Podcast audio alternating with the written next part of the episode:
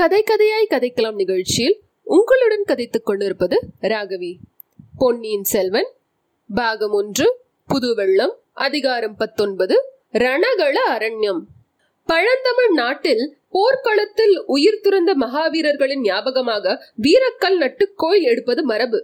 வெறும் கல் மட்டும் ஞாபகார்த்தமாக நட்டிருந்தால் நடுக்கற்கோயில் என்று வழங்குவார்கள் அத்துடன் ஏதேனும் ஒரு தெய்வத்தின் சிலையையும் ஸ்தாபித்து ஆலயமாக எழுப்பியிருந்தால் அது பள்ளிப்படை என்று வழங்கப்படும் குடந்தை நகருக்கு அரைக்காதம் வடமேற்கில் மண்ணியாற்றுக்கு வடகரையில் திருப்புரம்பியம் என்னும் அருகில் ஒரு பள்ளிப்படை கோயில் இருந்தது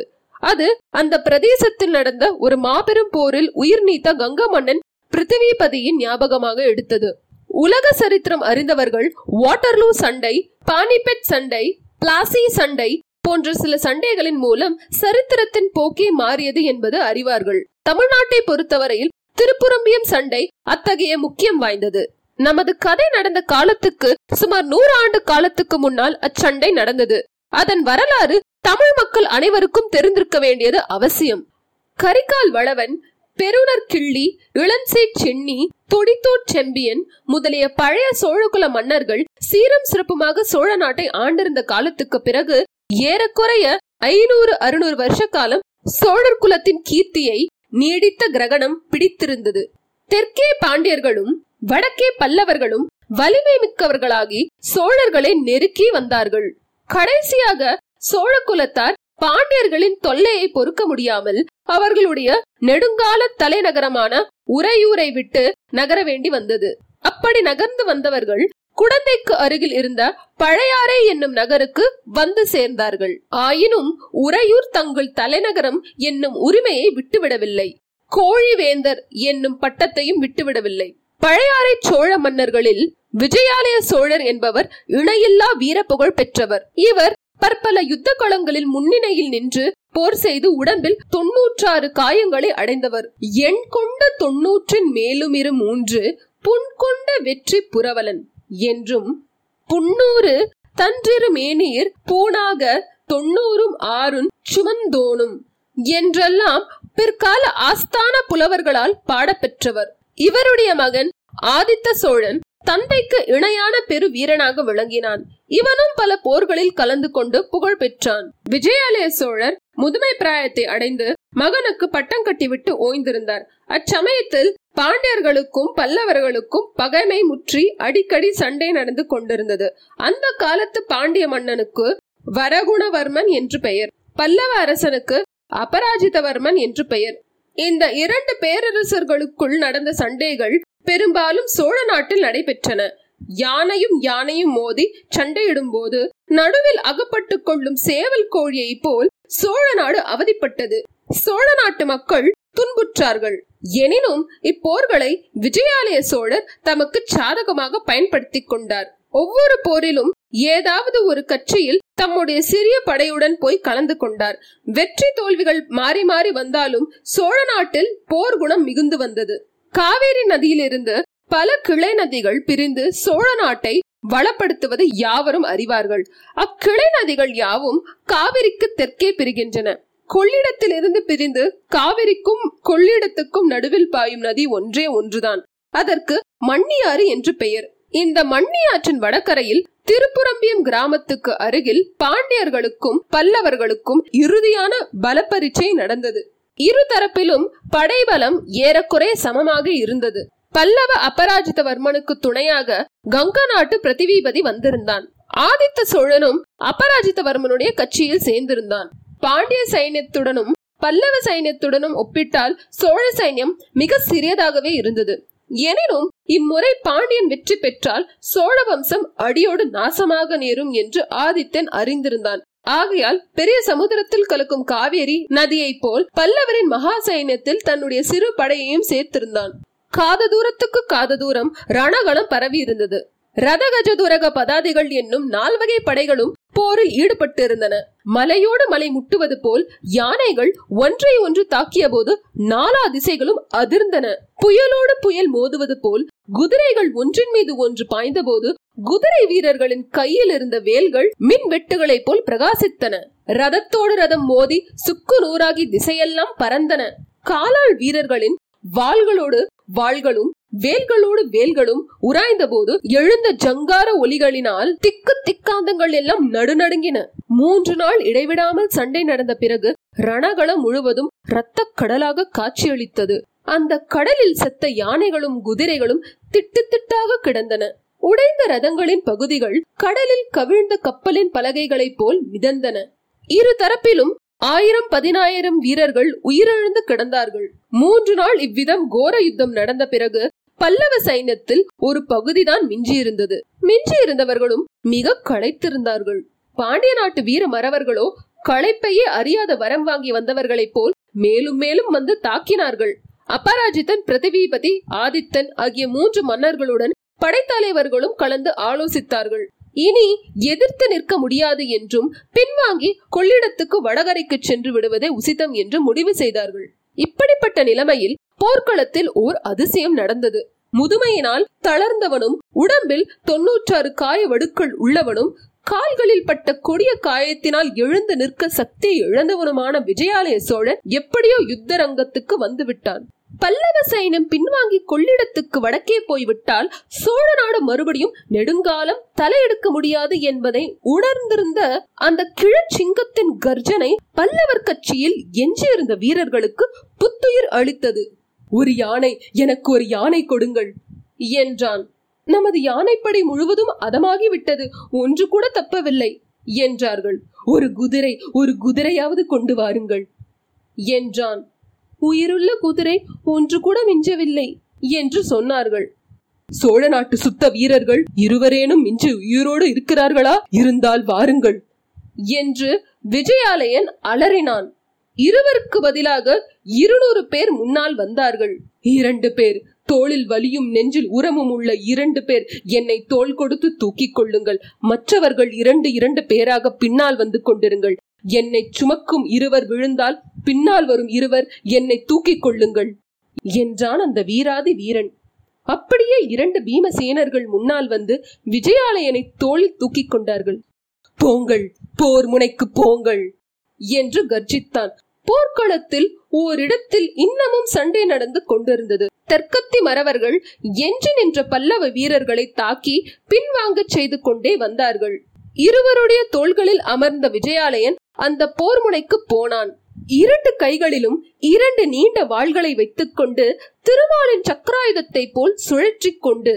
எதிரிகளிடையே புகுந்தான் அவனை தடுக்க யாராலும் முடியவில்லை அவன் புகுந்து சென்ற வழியெல்லாம் இருபுறமும் பகைவர்களின் உடல்கள் குவிந்து கொண்டே இருந்தன ஆம் இந்த அதிசயத்தை பார்ப்பதற்காக பின்வாங்கிய வீரர்கள் பலரும் முன்னால் வந்தார்கள் விஜயாலயனுடைய அமானுஷ வீரத்தைக் கண்டு முதலில் சிறிது திகைத்து நின்றார்கள் பிறகு ஒருவரை ஒருவர் உற்சாகப்படுத்திக் கொண்டு தாங்களும் போர் முனையில் புகுந்தார்கள் அவ்வளவுதான் தேவி ஜெயலட்சுமியின் கருணா கட்டாட்சம் இந்த பக்கம் திரும்பிவிட்டது பல்லவர் படைத்தலைவர்கள் பின்வாங்கி கொள்ளிடத்துக்கு வடகரை போகும் யோசனையை கைவிட்டார்கள் மூன்று வேந்தர்களும் தமக்குரிய மூலபல வீரர்கள் படைசூழ போர் முனையில் புகுந்தார்கள் சிறிது நேரத்துக்கெல்லாம் பாண்டிய வீரர்கள் பின்வாங்க தொடங்கினார்கள் பிறகு அவர்கள் பாண்டிய நாட்டின் எல்லைக்கு சென்றுதான் நின்றார்கள் கங்க மன்னன் பிருத்திவிபதி அன்றைய போரில் சேர்க்கரும் செயல்கள் பல புரிந்து பிறகு தன் புகழுடம்பை அப்போர்க்களத்தில் நிலைநாட்டிவிட்டு வீர சொர்க்கம் சென்றான் அத்தகைய வீரனுடைய ஞாபகார்த்தமாக அப்போர்க்களத்தில் வீரக்கள் நாட்டினார்கள் பிறகு பள்ளிப்படை கோயிலும் எடுத்தார்கள் அத்தகைய கொடூரமான பயங்கரமான யுத்தம் நடந்த ரணகளம் சில காலம் புல் பூண்டுகள் முளையாமல் கிடந்தது அந்த பக்கம் மக்கள் போவதே இல்லை சிறிது காலத்துக்கு பிறகு அங்கே காடு மண்ட ஆரம்பித்தது பள்ளிப்படை கோயிலை சுற்றி காடு அடர்ந்தது புதர்களில் நரிகள் குடிபுகுந்தன இரண்டு மரக்கிளைகளில் ஆந்தைகளும் கூட்டான்களும் வாசம் செய்தன நாளடைவில் அப்பள்ளிப்படை கோயிலுக்கு யாரும் போவதை நிறுத்திவிட்டார்கள் எனவே கோயிலும் நாளுக்கு நாள் தகர்ந்து போய் வந்தது நமது கதை நடக்கும் காலத்தில் பாழடைந்து கிடந்தது இத்தகைய பாழடைந்த பள்ளிப்படை கோயிலுக்கு இருட்டுகிற நேரத்தில் ஆழ்வார்க்கடியான் வந்து சேர்ந்தான் அக்கோயிலின் மேல் மண்டப விளம்பில் அமைந்த காவல் பூதகணங்கள் அவனை பயமுறுத்த பார்த்தன ஆனால் அந்த வீர வைஷ்ணவ சிகாமணியா பயப்படுகிறவன் பள்ளிப்படை கோயில் மண்டபத்தின் மீது தாவி ஏறினான் மண்டபத்தின் மீது கவிந்திருந்த மரக்கிளையின் மறைவில் உட்கார்ந்து கொண்டான் அவனுடைய கண்கள் அடர்த்தியான இருளை கிழித்து கொண்டு பார்க்கும் சக்தியை பெற்றிருந்தன அவனுடைய செவிகளும் அவ்வாறே மிக மெல்லிய ஓசையும் கேட்கக்கூடிய கூர்மை பெற்றிருந்தன இருட்டி ஒரு நாழிகை இரண்டு நாழிகை மூன்று நாழிகையும் ஆயிற்று சுற்றிலும் சூழ்ந்திருந்த அந்த காரம் அவனை அடியோடு அமுக்கி மூச்சு திணறச் செய்தது அவ்வப்போது காட்டு மரங்களினிடையே சலசலவென்று ஏதோ சத்தம் கேட்டது அதோ ஒரு மரநாய் மரத்தின் மேல் ஏறுகிறது அதோ ஒரு ஆந்தை உருமுகிறது இந்த பக்கம் ஒரு கோட்டான் கூவுகிறது மரநாய்க்கு பயந்து ஒரு பறவை சடசடவென்று சிறகை அடித்துக்கொண்டு மேல் கிளைக்கு பாய்கிறது அதோ நரிகள் ஊழையிடத் தொடங்கிவிட்டன தலைக்கு மேல் ஏதோ சத்தம் கேட்டது அண்ணாந்து பார்த்தான் அணிலோ ஓனானோ அல்லது அத்தகைய வேறொரு சிறிய பிராணியோ மரக்கிளைகளின் மீது தாவி ஏறிற்று மரக்கிளைகளின் இடுக்குகளின் வழியாக வானகத்தில் ஒரு சிறு பகுதி தெரிந்தது விண் மீன்கள் முணுக் முணுக் என்று மின்னிக்கொண்டு கீழே எட்டி பார்த்தன அந்த தனிமை மிகுந்த கனாந்தகாரத்தினிடையே வானத்து நட்சத்திரங்கள் அவனுடன் நட்புறமை கொண்டாடுவது போல் தோன்றின எனவே ஆழ்வார்க்கடியான் மரக்கிளைகளின் வழியாக எட்டி பார்த்த நட்சத்திரங்களை பார்த்து மெல்லிய குரலில் பேசினான் ஓ நட்சத்திரங்களே உங்களை இன்றைக்கு பார்த்தால் பூ உலக மக்களின் அறிவீனத்தை பார்த்து கேலி செய்து கண் சிமிட்டி சிரிப்பவர்களைப் போல் தோன்றுகிறதே சிரிப்பதற்கு உங்களுக்கு வேண்டிய காரணம் உண்டு நூறு வருஷத்துக்கு முன்னால் இதே இடத்தில் நடந்த பெரும் போரையும் போர் நடந்த பிறகு இங்கே வெகு நாள் வரை இரத்த வெள்ளம் பெருகி கிடந்ததையும் பார்த்திருக்கிறீர்கள் மனிதர்கள் எதற்காக இப்படி ஒருவரை ஒருவர் பகைக்க வேண்டும் என்று அதிசயிக்கிறீர்கள் எதற்காக இப்படி மனித ரத்தத்தை சிந்தி வெள்ளமாக ஓடச் செய்ய வேண்டும் என்று வியக்கிறீர்கள் இதற்கு பெயர் வீரமாம் ஒரு மனிதன் இறந்து நூறு வருஷம் ஆகியும் அவனிடம் பகைமை பாராட்டுகிறார்கள் இந்த பள்ளிப்படை பகைவனுடைய பள்ளிப்படையாம் பகைவன் பள்ளிப்படைக்கு அருகில் கூடி யோசிக்க போகிறார்களாம் செத்து போனவர்களின் பெயரால் உயிரோடு இருப்பவர்களை இம்சிப்பதற்கு வானத்து விண்மீன்களே நீங்கள் ஏன் சிரிக்க மாட்டீர்கள் நன்றாய் சிரியுங்கள் கடவுளே இங்கு வந்தது வீண்தானா இன்றிரவெல்லாம் இப்படியே கழியப் போகிறதா எதிர்பார்த்த ஆட்கள் இங்கே வரப்போவதில்லையா என் காதில் விழுந்தது தவறா நான் சரியாக கவனிக்கவில்லையா அல்லது அந்த மச்சஹஸ்த சமிங்கையாளர்கள் தங்கள் யோசனையை மாற்றிக்கொண்டு வேறிடத்துக்கு போய்விட்டார்களா என்ன ஏமாற்றம் இன்றைக்கு மட்டும் நான் ஏமாந்து போனால் என்னை நான் ஒரு நாளும் மன்னித்துக் கொள்ள முடியாது ஹா அதோ சிறிது வெளிச்சம் தெரிகிறது அது என்ன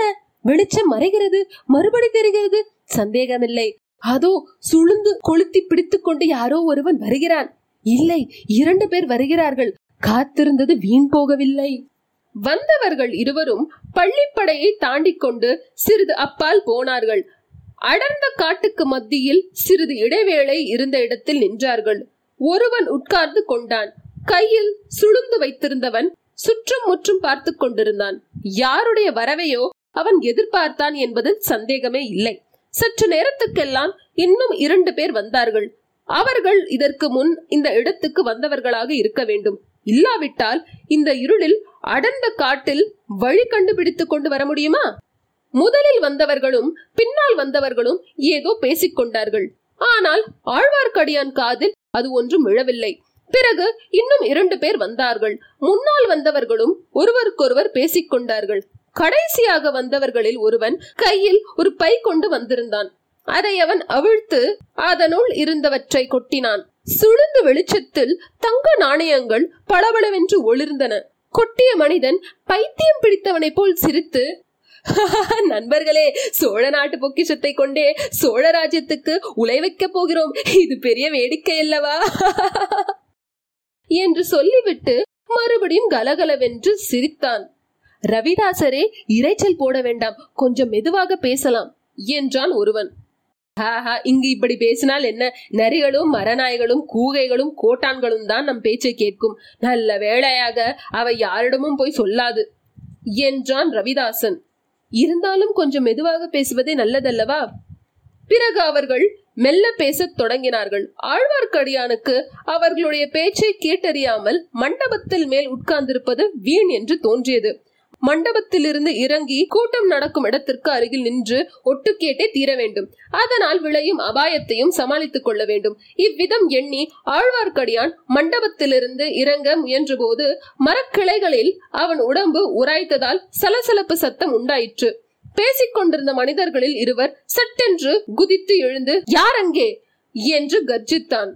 ஆழ்வார்க்கடியானுடைய இதய துடிப்பு சிறிது நேரம் நின்று போயிற்று அவர்களிடம் அகப்பட்டு கொள்ளாமல் தப்பி ஓடுவதை தவிர வேறு வழியில்லை ஓடினாலும் காட்டில் சலசலப்பு சத்தம் கேட்கத்தானே செய்யும் அவர்கள் வந்து தன்னை பிடித்து விடலாம் அல்லவா அச்சமயத்தில் கோட்டான் ஒன்று சப்பட்டையை விரித்து உயர்த்தி அடித்துக் கொண்டதுடன் ஹூம் என்று உருமியது